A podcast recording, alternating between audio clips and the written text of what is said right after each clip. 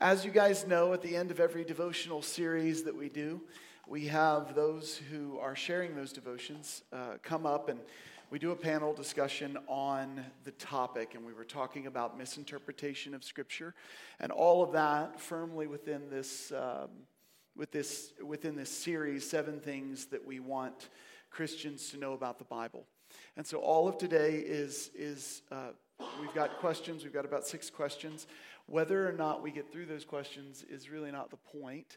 Uh, the questions themselves, believe it or not, are actually not the point. They're really conversation starters. Uh, as Ethan pointed out this morning, it's really an important thing for us to understand. So, we want to begin a conversation along some very, uh, I think, very important lines. So, Jacob is going to walk us through those questions, and everybody up here is just going to kind of share um, where they feel they should. So, why don't you take us away, sir, and we'll get going. Got. Uh, f- to build off what Nathan said, I did want to say, like, this is something that we want to have a discussion with you guys about. So if there's something that comes to mind as we're talking through this, please don't hesitate to come and talk with us. Give us your ideas because we want to continue this discussion. That being said, our first question is How has misinterpretation affected your understanding of the Bible or God? And provide an example.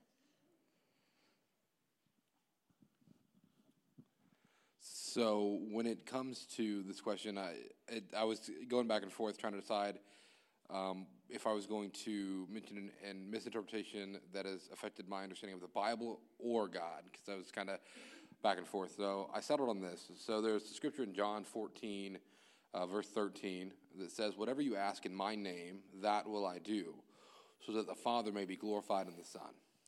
Now, as a fairly new believer back in the back in the day, um, I read that scripture and I was very zealous and not wise, uh, and I misinterpreted that. And I looked at that and said, "Oh, cool! Like that's that's a pretty cool thing to have in my in my back pocket. If I ask something in Jesus' name, then like it's going to come true because you take it for face for face value. What happens with that is you look you look at that and you pray and you watch others pray, and those prayers aren't being answered. And so then you, you have to decide well, either the, the Bible is not true, which means you, you throw the whole thing out and you don't listen to any of it, or the God of the Bible is a liar. And it starts to affect our relationship with, with our Heavenly Father because we, we're like, okay, he's obviously not who he says he is because he doesn't even answer the prayers that are mentioned in Jesus' name, like this, like this scripture says. So it pushes, pushes us away from the relationship we're called to with Him just because we choose to misinterpret and not, not dig a little deeper. I'll jump in. This was an easy one for me. uh, John 3.16. For God so loved the world that he gave his only begotten Son, that whoever believes in him shall not perish but have eternal life. Now, you might say, Barney, how in the world can you misinterpret that scripture? This is probably one of the most well quoted, it is the most Googled verse in the scripture. That was Tim Tebow's uh, fault. Yes. yes. and and it is uh, it is probably the most well known. I, I, didn't grow up in church, and I could still quote this by heart. So uh, I had no Bible knowledge whatsoever, but I could quote John three sixteen. So uh, uh, some of you may know, and I, I, that uh, some of you that know me very well know that for a long time, I struggled with the uh, uh, with believing that God could actually love me, and there was a point that I had to get to where I I really had to rely on God for that. But John three sixteen is one of the verses that gave me insight, even though I was misinterpreting it for years and years. Now, I believed, and I want you to hear me out because maybe you believe the same thing. I believed that this verse was clearly telling me how much God loved me. Is that not what you think it's doing? That's what I thought it was doing, but was shocked to find out that that's not the case. It's not the case. What am I talking about? It's one little word that changes the understanding. It is the word so, S O, S O, for God so loved the world. You might be saying, well, that's what it says, Barney. God so loved the world. It's telling us the amount of love that God has for us. That's not correct if you thought that. The Greek word translated so is houtos, which means this way. This way. So the correct translation of John 3:16 should be, and there are many translations now that have it corrected, it should be for God loved the world in this way that he gave his only begotten son. So how does this change the meaning of this text? Sending Jesus is how God expressed his love for us. We're, it's God's love is not some and I may have It didn't change. that, okay. God's love is not some sappy emotion it's, it's, it's a demonstrated historical fact. It's not, it, it's, uh, it, it, it isn't em- emphasizing some strong emotion that God had. It's, it's God sent his son. That was real. That didn't rely on your emotion or my emotion or how I interpreted this verse. It's unveiling how God's love has actually taken place. So to me, when you understand what this means, this is really practical. When you understand, it actually means more. This verse has more meaning to it when you understand that God demonstrated his, his love in this way that he sent his son to die for us. I have totally misinterpreted that verse. I've probably done it here before. Uh, I, I, I think that John 3.16 is saying, look, don't doubt, don't wonder Jesus' presence on this earth is can tell you, should show you that God loves you. That helped me. I think for me, the, the one of the big things is conflating um, something that's true about God and applying it to myself. Jesus never fails. Therefore, we as Christians won't fail because mm-hmm. we're on the winning team. Right. Um, James fails all the time. And the older James gets, the more he has to wrestle with the fact that he's a failure in whether that's you've disappointed someone in your, your marriage, your children, your work, ever had a business fail.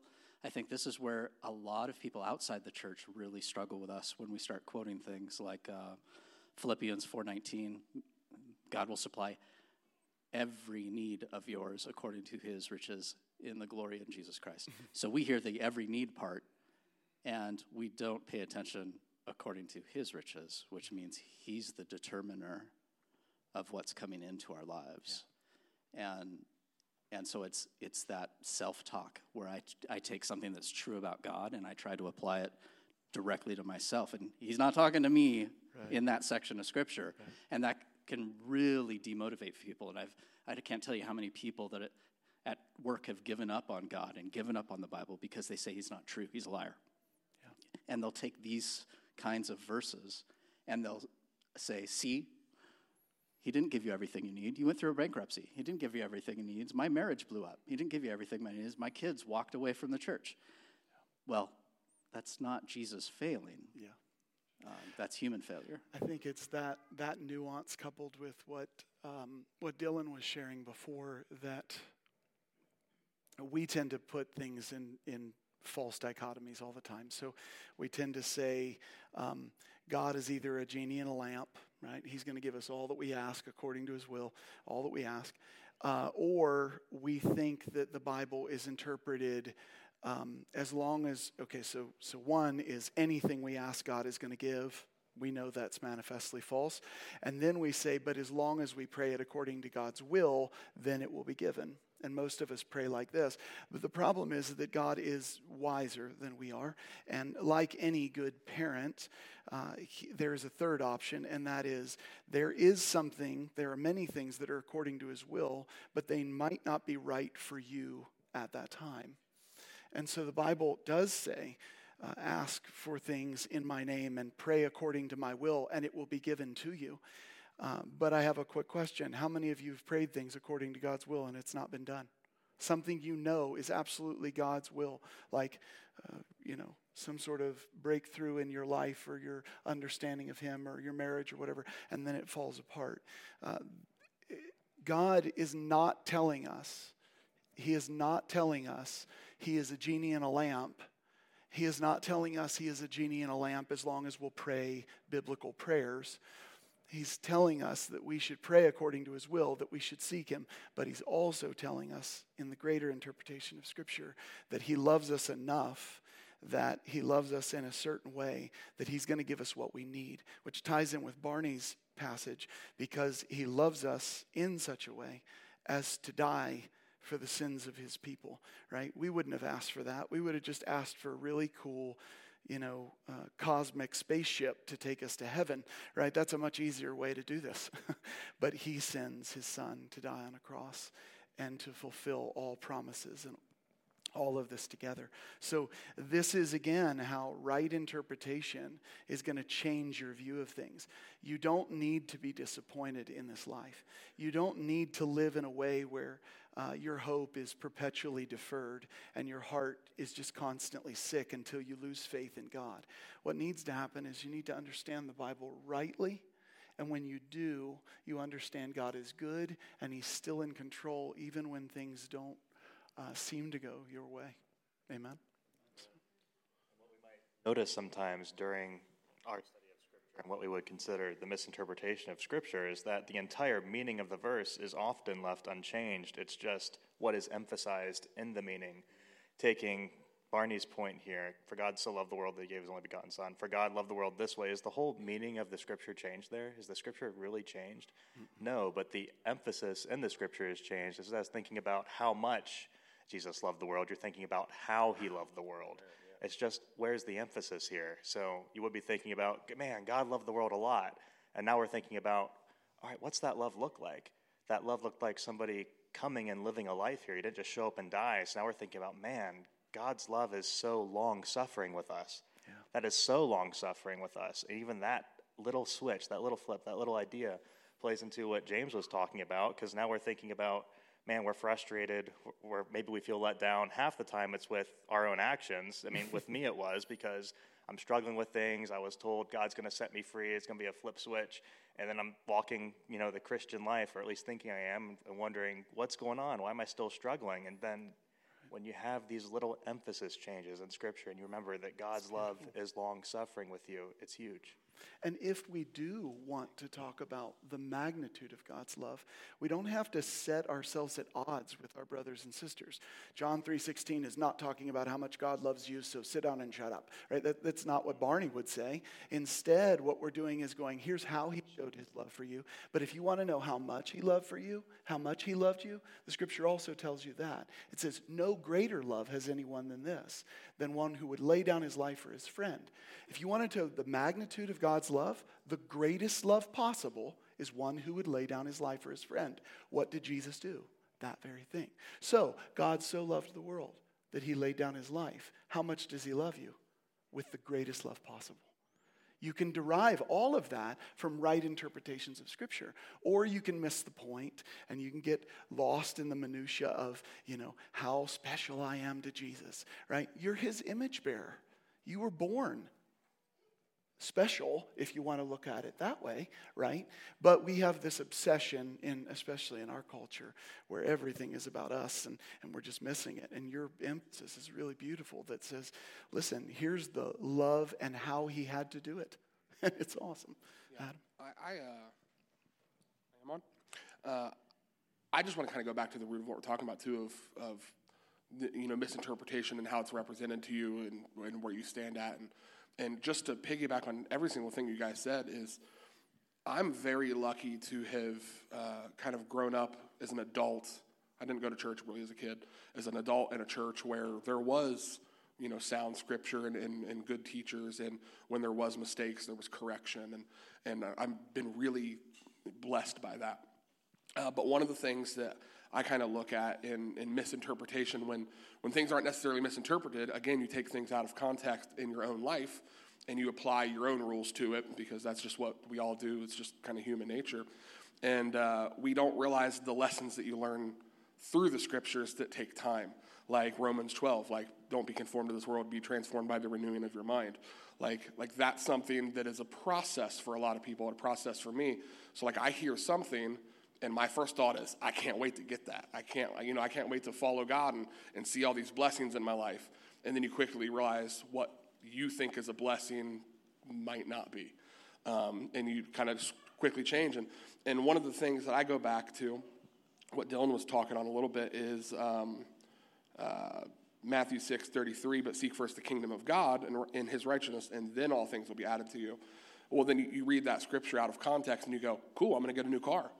You know, like, like that's, I think that's everybody's realistic mindset is like, if I live a life that's holy and pleasing to the Lord, I'll get all these things.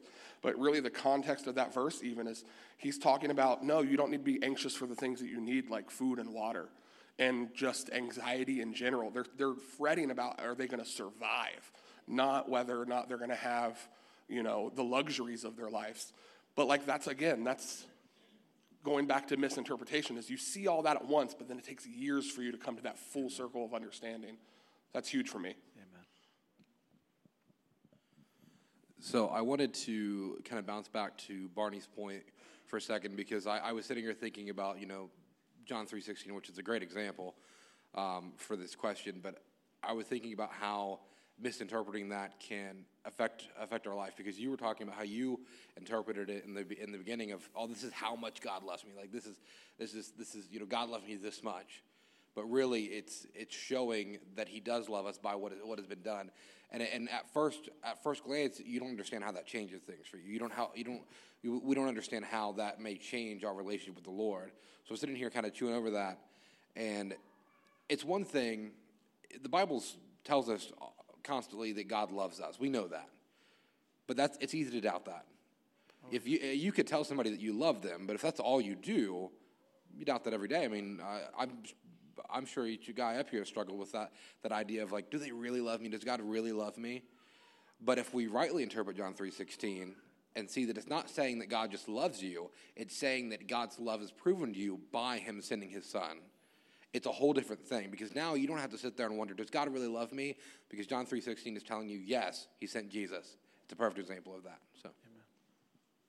Cool. So the verse that came to mind for me, and I won't get too much into it because I'm going to talk about this next week uh, when I preach, but um, Jeremiah 29.11, For I know the plans I have for you, declares the Lord, plans for welfare and not for calamity, to give you a future and a hope. There's something as a high school student that I was like, oh yeah, uh, uh, yeah, yeah. that's uh, that's all for me. But see, I was reading something into it, and so, which leads us to the second question. So we're talking to be talking about confirmation bias. And the definition is the tendency to interpret new evidence as confirmation of one's own existing beliefs or theories. So, our question is give me an example of how confirmation bias has affected the interpretation of Scripture. So let's go back to Jeremiah 29 11. If I believe that God has a plan for me and that He is going to provide me wealth and a future and hope, and only in that context, I'm going to look at that verse and go, yeah, there we go. That's exactly what I'm talking about. But you realize that these people were a people in captivity. This is something that they, is a future. They needed something to hope for in this moment. They didn't have something to look forward to. You know, I'm glad you brought that scripture up. Uh, that's, I knew that was your life verse, Jacob. I knew it. it uh, that uh, scripture was one that actually, uh, it took them 150 years to, for God to fulfill that promise to, to them. That wasn't to you or me or anybody that's alive today. But uh, let me set up a scenario with regard to the interpretation of, of scripture. A group of people gather and you see this happen a lot in, uh, in small groups. That you see it happen in Bible studies. So they, gra- they, they gather for food, fellowship, and Bible study. And the leader reads a passage of Scripture and says, Now tell me what this verse means to you. This, this is a situation. If we took that situation and put it in any other form, in any other realm of life, driving down the road, what does my driving mean to you, Sarah? What does it mean to you? I, what exactly? Yeah. so if we put it in in teaching, in anything, the problem is uh, we don't we don't like it when others treat our words, what we say. They say, "No, I don't think you meant that. I know better than you do what you meant when you said that." That, that can't be that's okay. That seems like it's okay in, in, in all, everywhere. and you can't do it in a Bible study, but boy, when it comes to interpreting things out of the scripture, it's open season. Just make it mean whatever you want it to mean. Do you know that there's not a scripture in the Bible that you can take that meaning, and, unless it is what the original writer or conveyor of that scripture meant, you can't make it mean something else. You don't have that right. Nobody has that right. And that's, that's hard for us because we take a scripture like Jeremiah and say, oh man, I, I, now don't get me wrong. God does have a plan for you. God does have, have, have plans for you. But that scripture wasn't written to you. That scripture was not written to you. And we take those things and we just take them out of the context of who they were for, the context of who they were written to, and we say, man, he must be talking about me. He's not. It's a hard thing to realize that not everything in the Bible, there's a whole lot in the Bible that's not about me. It's a whole lot. It's not about me. It doesn't, it, it's not written to me. All of the Bible is written for you, but none of it was written to you. Do you does that make sense? It does. Okay, good. Two people shook their heads yes. So I'm, doing, I'm getting, it's getting Okay. so, I think I'm good. So, it's I know what we're saying is, can be difficult because when we're talking about confirmation bias, it's literally us taking the the things that we've learned from our experiences in life, the things that we've learned from other people, and we're, we're applying those to Scripture. That's a terrible thing to do, but that's also what we do in life. We use our experiences to make judgment calls in the way that we live our life, the things that we say. So, yes, we are asking you to do exactly the opposite of what you normally do because here's the issue it would be different if Nathan wrote you specifically a letter. You can, you can use your knowledge of Nathan and who he is and, and your relationship to interpret what he probably means in that letter.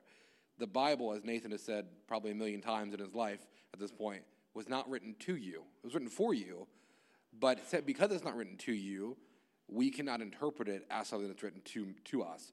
A great example of that is anytime that the church is mentioned in Scripture or the gathering of the saints. Yes. I many many many of us are going to are going to picture this right here. We're going to picture chair, row, rows of chairs or pews. We're going to picture maybe a cross on stage or a stage in general, because that's what we as Americans call church. It's church is something we do on a Sunday, and it's in nice buildings and it's nice nice straight rows. But that's not. They're never straight enough, my friend. They're never pocket, no enough. pocket. Um, so this is what we picture, but this is not even close to what they were talking about when it's mentioned in, in, in, in the Bible. Now, what we're doing now isn't necessarily wrong, but it's important that we interpret correctly what they're saying. So if you read something and go, oh, yeah, like I know what that means based on the way that I've lived my life, it doesn't work that way. Yeah. It wasn't written to this time or this people. It was written to that time and that people. So to accurately interpret what it's trying to say, we need to understand their culture, their mind, and the, the, the people that wrote it. Absolutely, because the better we understand that, the more confident we are that God is who He said He is, Absolutely. and that we can apply Him to our real lives. So um, if you're despairing, you're like, this is really complex, and I don't know if I. If I don't know the ancient Hebrew tradition of how they gathered in a building, then what's the point? The point is, God never changes. And so, the same God that shows up in Scripture, and the more we dig into it, the more we get to know Him. The more we get to know Him, the more confident we are in who He is. It also changes us dr- drastically when it comes to our approach to one another. So, confirmation bias again. You're coming to a text and you're reading into it your already formed opinion. How many of you know you do this with politics now? You read a news article and you're like, I hate that guy already, so therefore this article is bad. It's negative. We do it in everything we do. When it comes to this, it will affect our relationship with each other for this reason. If you have a formulated view of church and you read the Bible and you find all the passages that confirm stage chairs and rows pointing at a preacher and one guy is pope of everybody and all this other stuff. If you if you go into the scripture you're going to you're going to find those passages because that's what confirmation bias does. You're going to find it. If you want to go into the scripture and find justification for slavery, you're going to find it. If you want to go into the Bible and find justification for foolish doctrines, you're going to find them, right? This is what the church does constantly. We find those doctrines. In our relationship with one another, what we have to do is realize I am a person of bias. I am a person who sees my bias or wants to find confirmation for my biases because, quite honestly, if my, bi- if my belief is confirmed, I feel safer. How many of you know that? If your belief is confirmed, you feel safer. You feel like your world is at peace. You feel like things aren't disrupted disrupted. The world wants that too. We want that too. Everybody wants to have peace. And so we find our particular bent in the Bible telling us what we want to hear, and then we take a deep breath. But what if we're wrong, is the question we're really trying to get at. And our relationship with each other becomes a lot healthier if we realize hey, I could be wrong. I could be wrong. I could be reading my bias into how I believe the end times is going to work. I could be reading my bias into how salvation works. I could be reading my bias into how leadership is structured in the Bible. I could be reading my bias into men and women's roles inside of the church. I could be doing that. And if I go into it knowing that I can read my bias into it, I'm going to quickly take a step back, take a deep breath, and say, I'd love to hear your viewpoint from another perspective. I'd love to hear how you see it from a different angle. It doesn't mean you have to change your view, it doesn't mean any such thing. It just means that you're open to actually listening. And when you're open to listening, uh, you're, you're actually going to see what James just talked about. You're going to see a church that loves each other. You're going to see a church that doesn't agree on everything, because quite honestly, we're talking about the greatest thing ever, which is the uh, this is the, the uh, in a large way, the unknowable God. Like, how can you know an infinite God when you're a finite creature? So, so we're trying to explore Him and understand Him in all these really uh, important ways, but we are finite creatures. And so it helps our relationship with each other because we realize I am a person of bias. I seek to confirm my bias because I just want to feel safe. But truth will make us feel the safest. It will. And truth can be found, and it might not be what you believe. That would be amazing if that was the case, you know? And then we admit it, and then we work together to sharpen each other. This is really important. This is one of the aims of what Curtis will be doing in the class is teaching how to rightly divide God's word because truth is the aim, right?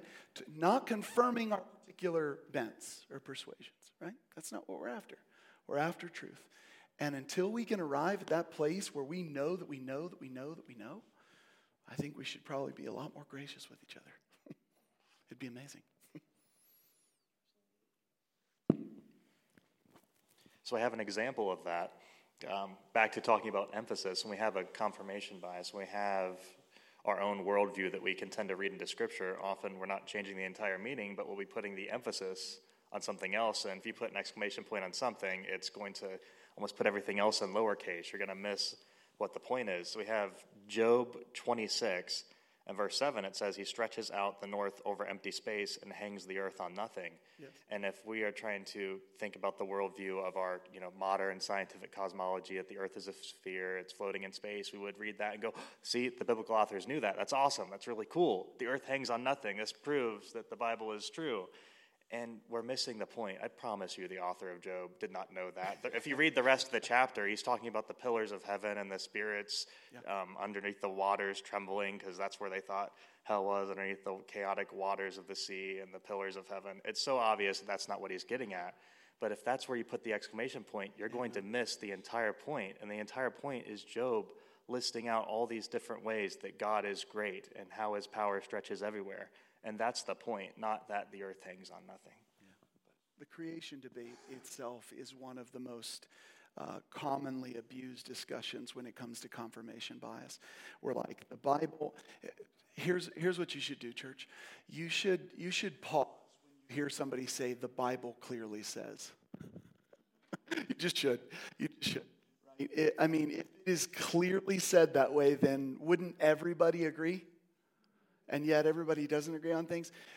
What people are using as a rhetorical device just to simply say it, it, it seems but that is not good enough. And that, that's not good exegesis. It's not good rhetoric either, right? Uh, the Bible, and I, I've used it a thousand times if I've used it once. The Bible uh, clearly says we've just got to just take pause and say, okay, what does it clearly say to you?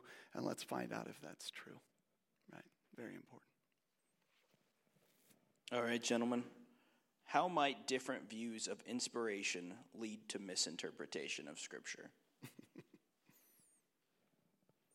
I've got a lot to say on this, but I'll let you guys go. So it, we we try to meet uh, in the in the mornings before the panel discussion just to talk about everybody's point, and um, we we always have good discussions. Hopefully, this opens up a good one. Um, Let's rephrase. Uh, okay. Jacob and Dylan do this. Okay. And sometimes it is. A, sometimes it, we get it is join. an open invitation. it is an open invitation. yes.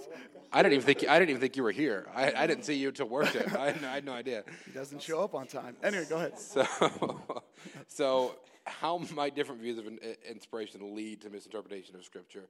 Um, there's a few points here. Uh, if we believe that God literally took the writers of the Scripture and like puppet mastered them to write these things down, then we are going to be, of course, we're going to hold the Bible to, to a even higher regard, but we're gonna we're gonna try to live it out word for word. I mean, literally, like everything that it says, because we're like, oh, like if God puppet mastered these guys and their eyes rolled in the back of their head and they just wrote what God wanted, then we obviously we have to do everything that it says.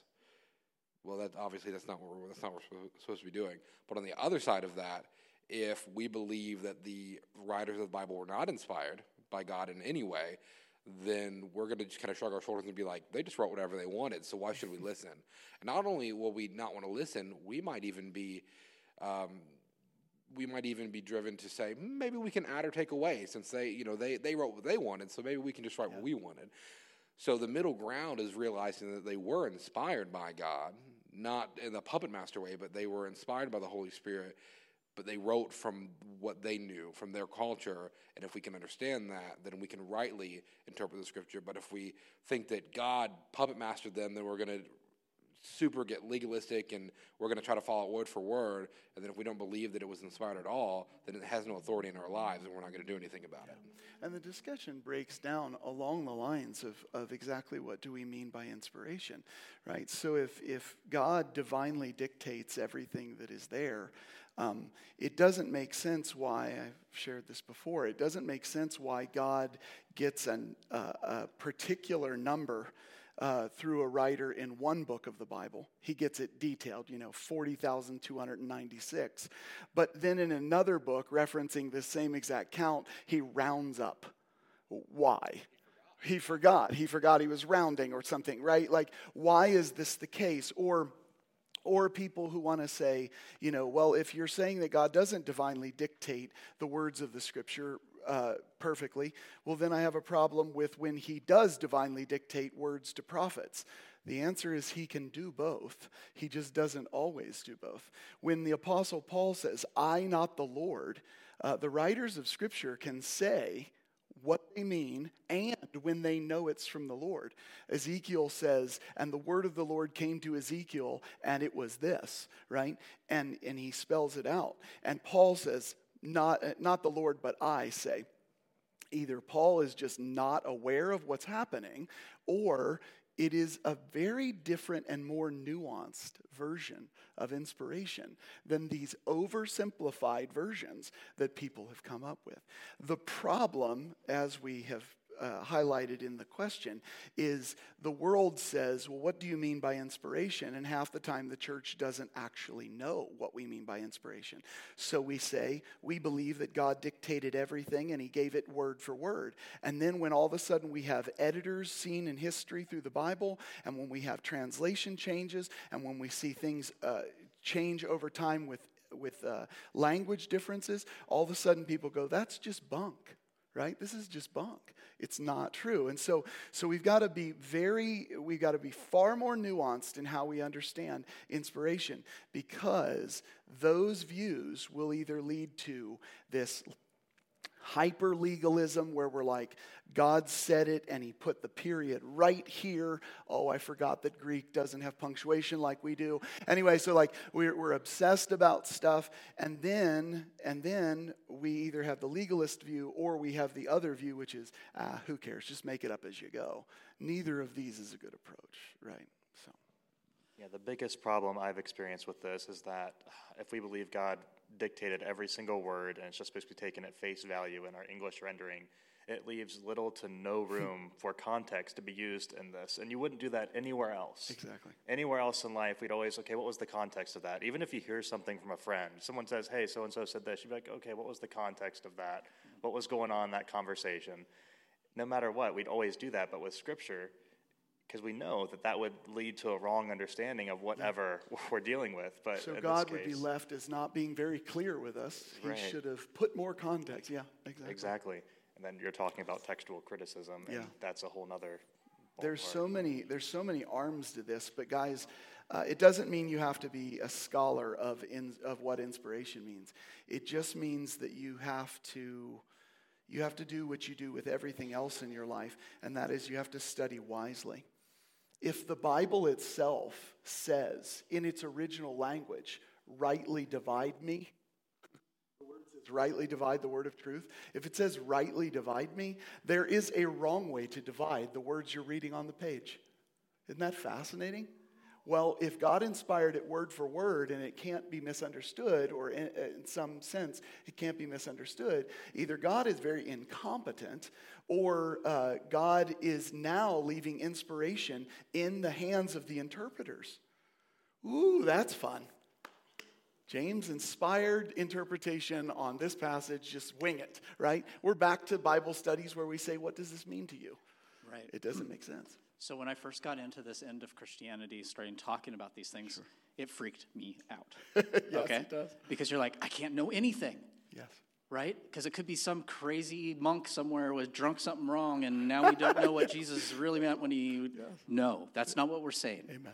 We're saying we lean into this stuff, and it takes about a year. Okay, if you haven't done this before, it takes about a year to figure out how to see when a historical narrative is a historical narrative. And a poetry is poetry, and figurative language is figurative language, and and that's what Curtis is doing. Yep. Is is giving us the clues of oh okay once I've got the ABCs of this thing, then I'm good. It opens up. And it all opens up and it builds my faith, and I am more confident and more assured. And your view of inspiration allows for God to inspire hyperbole, God to inspire alliteration, God to inspire uh, a, a sarcasm or a figurative language, God to inspire poetry as well as historical narrative. This is a much bigger view of inspiration than God gave you every single word and they went into a trance and wrote it down, or whatever people uh, just oversimplify. Yeah. Uh, on the light end of that subject, too, I, to me, I have to. I'm not as smart as a lot of these guys. Okay, I need to, I need to, I need to dumb things down a little bit. But I love. I mean, obviously, I, I love worship. I love, I love the Psalms, and we're talking about imagery and, and all these things. You just mentioned like poetry. Like the Psalms have this beautiful, uh, like imagery in them that can be misinterpreted really easily, but it's inspired by what they're dealing with. So I wrote a song one time uh, that came out of like Psalm 90 something. I can't remember what it is off the top of my head. But was, David was dealing with like defeat and he found comfort under a willow tree. Like, like they don't have to write these details. They, they took some liberties on, on things just to talk about what's going on in their life. Like they were inspired by certain things. But for me, just to kind of go back at all this, it's really easy when you look at something like that. I feel like we can, for me, me speaking, it's easy to wrap your head around, oh no, that's just what they're talking about in that context, and I don't need to read something deeper into this. But sometimes there is imagery that is, uh, you know, a little bit more uh, time, you know, in the time period of certain things. And you have to take that and just really dive into what it is. Is this something that is poetically written? Or is this something that is factual to the time that they're in? Or is this something that you can just apply to different circumstances in your life? So, like, for me, that's important. Very cool.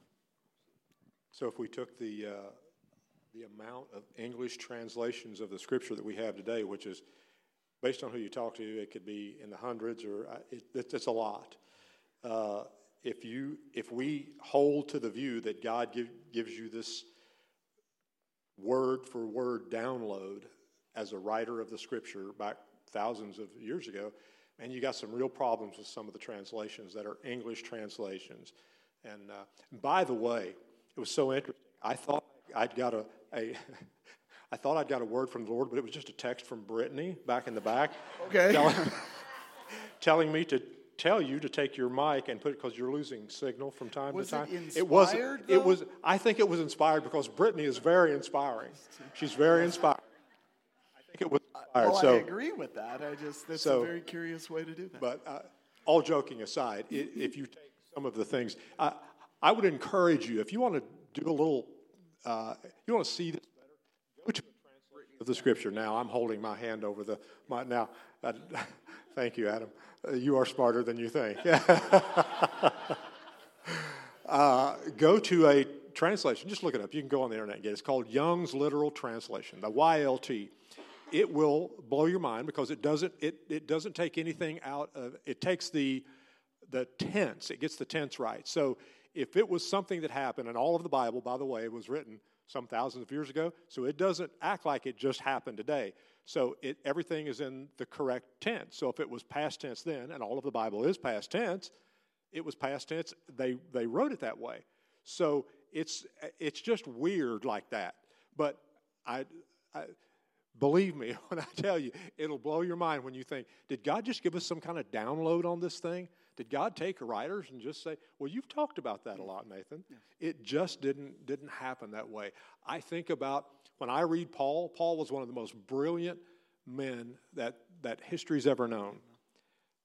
But man, when he wrote things, it was absolutely awe inspiring to me. Just his right. I don't care if he said what he said. Look at the way Paul does things, and that he knew his audience, and, and God used him. He inspired Paul to write, using all the quirky things that Paul did to inspire the Word of God. I think that's a I think that's amazing. And you can't get a text from God, by the way. I just wanted you to know. So it, it did come from Brittany. I just checked. So Next question, sir. All right. Our next question is going to be Give an example of non believers' misinterpretation of Scripture that if they don't understand that Jesus is the interpretive key. Let me uh, clarify the question a little bit for you guys. We believe as Christians that everything we read in Scripture uh, requires now, requires us understand. Uh, understand it through the lens of King Jesus, right? We, we understand this. So, if you really want to know what the Father looks like, the scripture says, if you've seen me, you've seen the Father. How many of you know that? If you look at Jesus, that's, that's a, re, a direct representation of God. If you want to know the love of the Father, look to what Jesus does, and you'll see the love of the Father. If you want to see the forgiveness of Jesus, uh, if you want to see the forgiveness of the Father, look to Jesus, and you will see that. So, Jesus is the interpretive key. Uh, fancy word, hermeneutical key for everything. Uh, he is the interpretive key. But the world doesn't always see that, right? So the world looks at things and says, Well, I've read the Bible and I see a mean God in the Old Testament. How many of you have heard that? Why are they seeing that that way? Because they're not reading it through the lens of who Jesus is. The scripture actually says God is the same yesterday, today, and forever. If he is the same yesterday, today, and forever, then we should be able to find clear evidence in the Old Testament of the image that Jesus shows us when he walks the earth. Guess what? We do see that. You know who the problem was in the story of Jonah? Jonah, not Nineveh. Nineveh, Nineveh was wrong, they were sinning. But God was seeking to forgive them and to love them and to show compassion on them, right? You know that that's true? And so he sends his messenger. But what does his messenger want to do? He wants God to put the, the screws to them. He wants him to get revenge on these people eh, because that's what we are. We're not a people who actually want justice. We're actually people who want revenge. That's our problem, right? So, so God sends Jonah to preach righteousness and forgiveness and repentance, and Jonah goes, No way, I want him to burn. Who is the problem in the story? It's Jonah.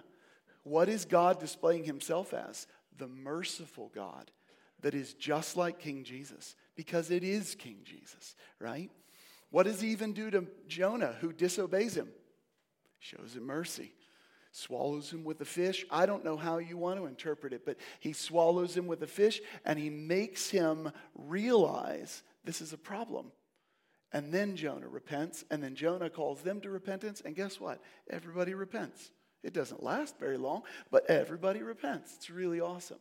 So, if the world doesn't see that Jesus is the lens through which to see God, they're going to read the Old Testament the way the skeptics read the Old Testament.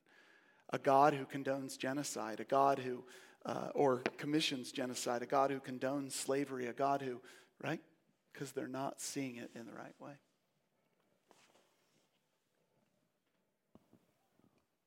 So, a, great example of the non believers misinterpreting scripture based off not understanding Jesus as kind of the uh, the codex or the uh, the code breaker um, of the scripture is you know very very regu- regularly as believers we are accused of cherry picking scripture. I don't know if you guys have ever heard that, but that's a very normal thing, especially when we make st- statements such as gay marriage is wrong, slavery is wrong, all these things.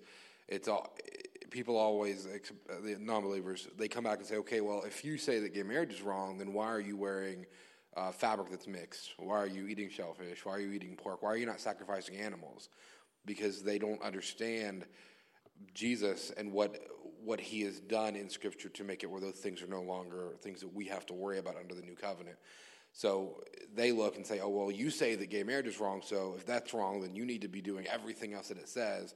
And they almost try to use it as a smoking gun. And as Nathan brought up earlier, when he was he was back there with us too at eight thirty. By the way, it wasn't just me, Jacob, but um, he brought up that like not only is it not a a smoking gun, but it could it can be for people that are not when the, for people that don't also understand that Jesus is that interpreting interpreting key for that. So it's important that you know as believers that we understand that. So when we are faced with people that don't understand that, we can we can right, rightfully uh, acknowledge that and teach them that because there's many, many, many, many, many, many unbelievers out there that will they they know like just enough of scripture to be like, hey, like you're living your life completely wrong, and you're like, well, probably, but not in the way that you think. Like, yeah. so it, it's just you see that a lot in the uh, in the secular world. One I ran into a bunch uh, younger in my life out on the West Coast was there is a lot more of an open community of like Satanists and stuff. Sure. And they would talk a lot about, you know, the devil and a third of the angels and and uh, and there's all that power. And and I'm like, uh, okay, so the devil's outnumbered two to one, right. and that's before Jesus shows up. So let's hold that in perspective, right? And that even boils over in lots of simple areas of life. There's, the devil made me do it is a common vernacular, right? It's this. It's kind of worked into the culture that there's this um, dark power under everything bad that happens. Yeah. And hard truth, you made you do it. Okay, moving yeah. on. That's awesome. That is a very good point, James, because we we tend to we tend to lose hope if we don't see Jesus as the interpretive key because he is also our victor. He is also the one who has provided us uh, a guaranteed victory. So let's go to the next question and we'll. All right. How has misinterpretation led to division in the church? Are you guys interested in that question? Seriously, like misinterpretation has caused division. Some people just come into church and they're like, Nathan, can't we just uh, Barney, can't we just come in and hear a rah rah message about Jesus and go home? Not in a culture that is growing in its skepticism day by day. No, you cannot. You should know that Jesus is for you. You should know that Jesus loves you. You should be reminded that he died for you. But you should also realize that if you don't interpret the scripture right, you're going to add to the problem in our world. Or if you don't at least remain humble that there are differing interpretations and you need to have a good dialogue and discussion about it, you're going to add to the chaos in our world, and people are going to continue to believe, uh, continue to lack belief or run from belief in God on a regular basis. We must be a people who stop our constant divisions and constant fighting and uh, focus on uh, focus on loving one another and loving God and loving our neighbor, right? Loving people. Uh, this is a fascinating realization to me, and maybe it's maybe it's something you've already known. But you know, in the New Testament, uh, the far majority of the books are written to the church. Did you know that? The far majority of the books are written to the church. Guess what that means about the interpretation of the New Testament? It is not a book written to unsaved people trying to get them saved. It is a book written to saved people trying to get them to get along. Isn't that fascinating? The entire book of Galatians is not a book written to an unbelieving world trying to get them to wake up. It is a book written to believing Jews and believing Gentiles and telling them that under Jesus, they're one. You're actually united, but y'all can't act like it because you keep fighting over interpretations of things, of, of the scripture. Guys, wrong interpretation leads to most of our squabbles, most of our fights. Now, do I say, therefore, there is no truth, so let's just wing it? No, there's truth. But we should again have a lot more of a humble heart when it comes to differing views than our own. But we don't. We go, no way. My creed, my confession says this, and you disagree. That's it. You're going to hell. I'm going to create a new church down the road. That's what we do. That's what we do. Because here's another truth that you need to understand the church is not really interested in planting churches in today's world. They're not in America. They're not interested in planting churches to see a lost world saved. They're interested in planting churches so that their brand of Jesus gets to be what is known in the city. It's about branding. It's about modern nonsense. It's not about mission to a dying and a lost world. So, what we do is we say, We've got it all right. We've put our stuff together. We have our creed, our confession, our doctrinal statements, and we're going to come here and we're going to show this truth to you and we're going to rescue you from the darkness that is Baptists. We're going to rescue from the darkness that is Catholicism, the rescue from the darkness that is the Presbyterians. This is just branding, guys. This is just branding. And we're guilty of it constantly. This misinterpretation, these ideas of misinterpretation have led to most of the divisions in the church, and it is precisely why the New Testament is written to get God's people to get along and to bring them back to a truth that actually wrecks each and every one of us. That we're forgiven sinners. Did you know that? I don't think you know it. Did you know you're a forgiven sinner? Look to the person next to you and at least tell them they're a forgiven sinner. Yes. Yeah, I knew you'd get on board with that one, right? Looking in the mirror is a hard thing. But the truth is, this is, this is a forgiveness message to sinners, and God has come to rescue us and the world around us. But all we ever do is just squabble and fight and try to one up each other in our intellectual awesomeness, right? It's just bad. So you, you mentioned uh, humility there, and you know the, the question is how has misinterpretation led to division in the church. So, you know, you could you could pick any doctrine, and I guarantee you there is a church that has been been created because somebody disagreed. The issue that we run into is we know that misinterpretation is running rampant in the church, but why is it causing division? Because I guarantee you, not all of us sit here, are sitting here are like-minded in every single way possible. We're just not. We're going to disagree on, on some things, and that's okay. But why hasn't it caused division? Why, why are we not like at each other's throats? It's because we, we, we humble ourselves and say, you know what? Maybe I'm wrong. Yeah. Maybe I don't have all the answers. Nathan doesn't have all the answers. You mean I don't know is a, a legitimate, a legitimate answer? It's, it's, the, it's the best answer. It's the most humble answer when you actually don't know. Yes. But the issue Amen. is, is unfortunately, as the church, as the body of Christ, instead of saying I don't know, or instead of saying, you know what, maybe I should sit down uh, and, and actually see what the Bible says instead of what I think it says, we decide we're just going to make another church where we can have people believe exactly what we believe. Because yes. what it takes is humility for us to sit down and say, hey, Nathan, I've got a differing view on you with, than you with this subject. Let's sit, sit down and really tear apart the Bible and see what it says.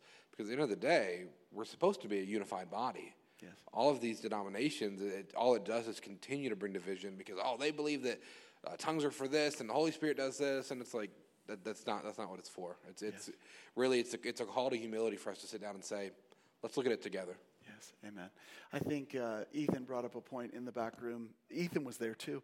Anyway, so uh, Ethan brought up a point just for a little bit, but he brought up a point that it, there's a big difference between division in the church and just disagreement.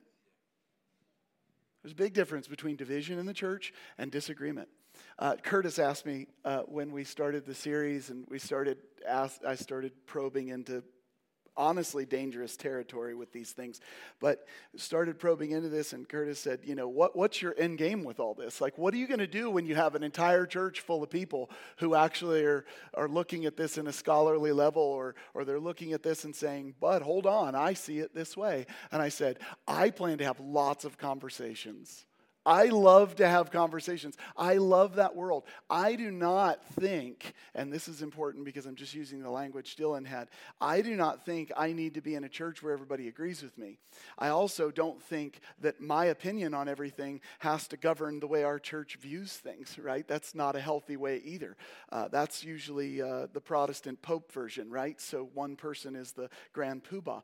I would love to have a church where people say, I disagree with you, but we can have good conversations about those disagreements. I have tried deeply with people that have said, I disagree with you on this. And I've said, let's have the conversation. And it is often met with people going, Nope, I can't stay here. I can't be in a church where this is taught. And it's like, okay, that's really sad. That's really sad. And so it, it often looks to the average congregant, it looks like people just leaving because they get into a fight with leadership or something like this. No, oftentimes it comes down to people who just say, I don't want to have a continuing conversation. I believe what I believe, it makes me feel safe, and I disagree with you. So I'll find a place where I can hold to that and still feel safe. We need to make sure that we feel safe even when we disagree. Amen?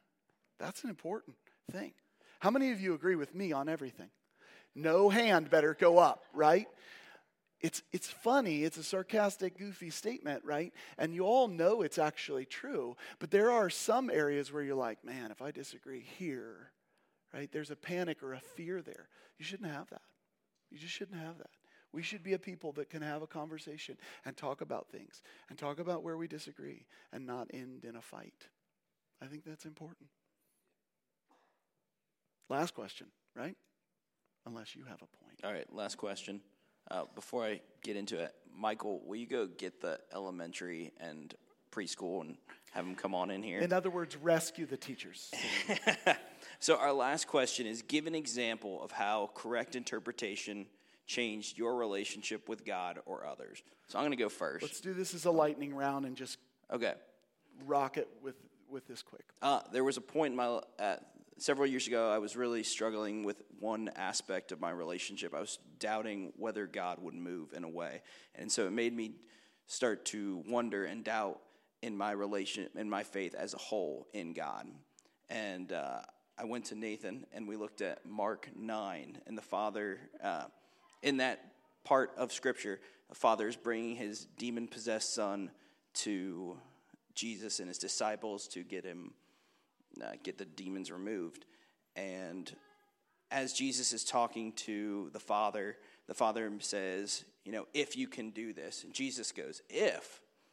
And the Father goes, No, I believe, Lord, but help me with my unbelief. And it was something that has really shook me down to my core as like, yes, I can doubt in one area, but look, I'm praying that, Lord, you you help with the unbelief that I have uh, because I still truly believe in you. Amen. So you can have faith in God and you can struggle in areas with doubt and yet still be a follower. Yeah, that's very important. Um, I, I want to go back to my my scripture for the first question out of I think it was John 14 verse 13 that talks about you know asking things in Jesus' name and, and they'll be given to you. You know when when I would misinterpret that, it would push me away from God and not trust Him as much. But if you rightly interpret that and understand that as a heavenly father, as a, as a good father, the Lord may not always give you what you want, but as any good father, he will give you what you need. And that causes you to trust him more, which then builds your faith and allows you to rely on him in every circumstance. That's awesome. Um, I think for me, it's when I was going through intense times, struggling with grief, and I was clinging to verses like, His mercies are new every morning, His grace is sufficient. And I was constantly running into, it doesn't, where's the mercy? Where's the grace? It was right here yesterday. Now it's not there anymore. Yeah. And it's because I was clinging to the object that the grace was coming into instead of constantly looking to the Father. That's, that's awesome. Because it moved. It was in different people, it was in different members of the community. But when you understood that rightly, all of a sudden it was like, Yeah. look for it. He's there. Yeah, at and all then my pan- when I met felt panic, I would look to That's beautiful. get my That's eyes up. Yeah. I think for me, simply kind of touching on even what Jacob was just saying is, is I can't even emphasize enough how how real it is that is like a professional Christian. Mm-hmm. So many times I don't want to be here, and and like like I struggle constantly, and and like it's it's hard. And then I've I've learned just so much over the years that it's literally not about me in the slightest.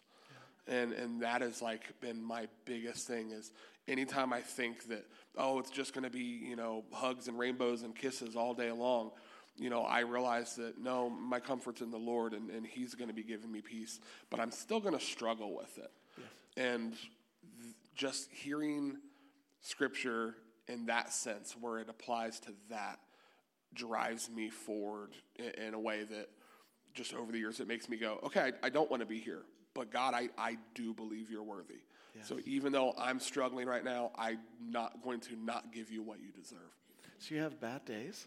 all the time Oh my goodness. Anyway, not real Christian. Go, no, go for it. Sorry. You can go ahead. He's sneaking his way in, I tell you. I just, I think for me it is the John 3.16 story, but, but, but when I think about the scripture that says that uh, God made Jesus become sin so that we could be the righteousness of God. God displayed his love for us. He didn't just say in, in words, it's not just words on a page. God loves you. God loves you. He displayed that love. He sent his son to die on a cross to display that love.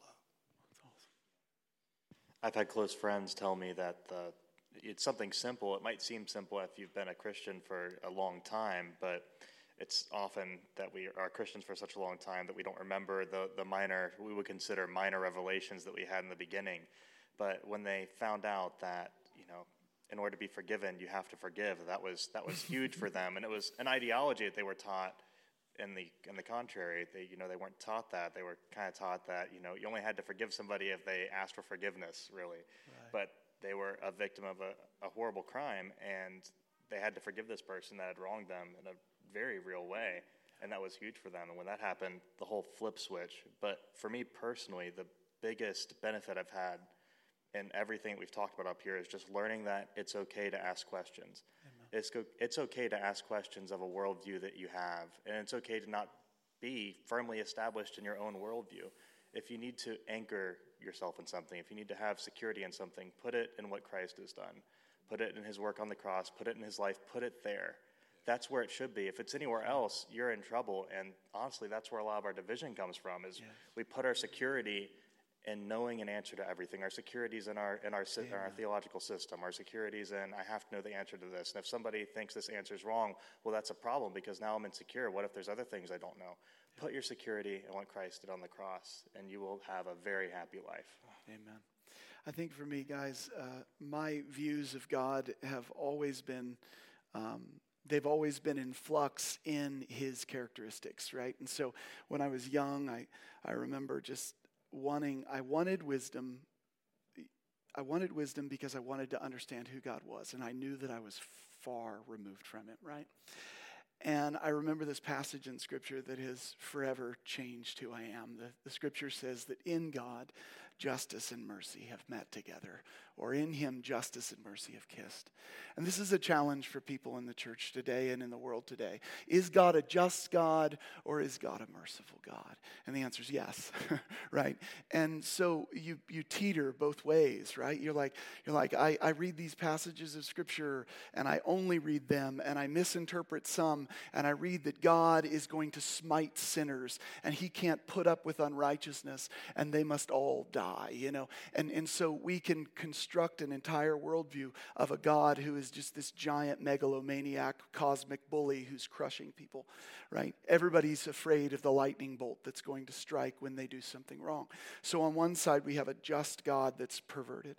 And then, and for me, I, I wrestled with that side. And then I wrestled with the side that God was a merciful God and that He wanted to be my buddy and He just wanted to sit and cuddle me and hold me and gather me under Him like a chick gathers her her uh, her chick, you know, her babies. And so and so there's this idea of the hyper mercy side of God where uh, you just have this perverted view of God that he has no standard right? He, just, he has no standard at all. He doesn't even care when you screw up. It's just mercy, mercy, mercy, mercy, mercy. And so both of these have, uh, I've struggled with, right? And then when you see that they have kissed together, they've met together, all of a sudden, a right interpretation, the whole of God's word, Psalm 119, 160, the whole of God's word giving us truth, the, everything together, all of a sudden you see that God is a God of a very high standard, and He is a God of immense mercy. That when we don't meet that standard, He has met us with one who meets the standard perfectly. He has met us with one who loves us more than we love him. He has met us with a faithful one in our faithlessness. Like, this is an unbelievable God, right? And when you see that, you can look at somebody and you say, you can say, that is wrong, and it does not please the Father. And you've not constructed a bully right? And you can also look at somebody and say, God deeply loves you because you bear his image, and you've not constructed a God who doesn't care about standards, right? You construct a God, or the Bible constructs it for you, a God who is both in one, a God who deeply loves you and has called you to a standard, called you to a glory that is amazing when you reflect your, his image rightly. So, all of these questions are important. And this whole series has been extremely important because a right interpretation of Scripture uh, and a search for a right interpretation of Scripture, which is how we know God, by the way, guys, uh, is going to lead to better conversations with a lost and dying world. It's going to lead to a peaceful existence among believers. It's going to lead to a very different church, the church that God actually describes in the scripture and not our caricatures of it. So I hope that you will join Curtis tonight. I hope that you will join our church as we move forward. I hope that you will put yourself, uh, trust entrust yourself to these guys and other leaders that we are developing um, because because we are supposed to sharpen each other, we're supposed to grow, and we're supposed to fight for really what the truth is. We need that truth. The truth will set us free. Not any truth, God's truth is what will set us free. Amen. Awesome. Give these guys a hand.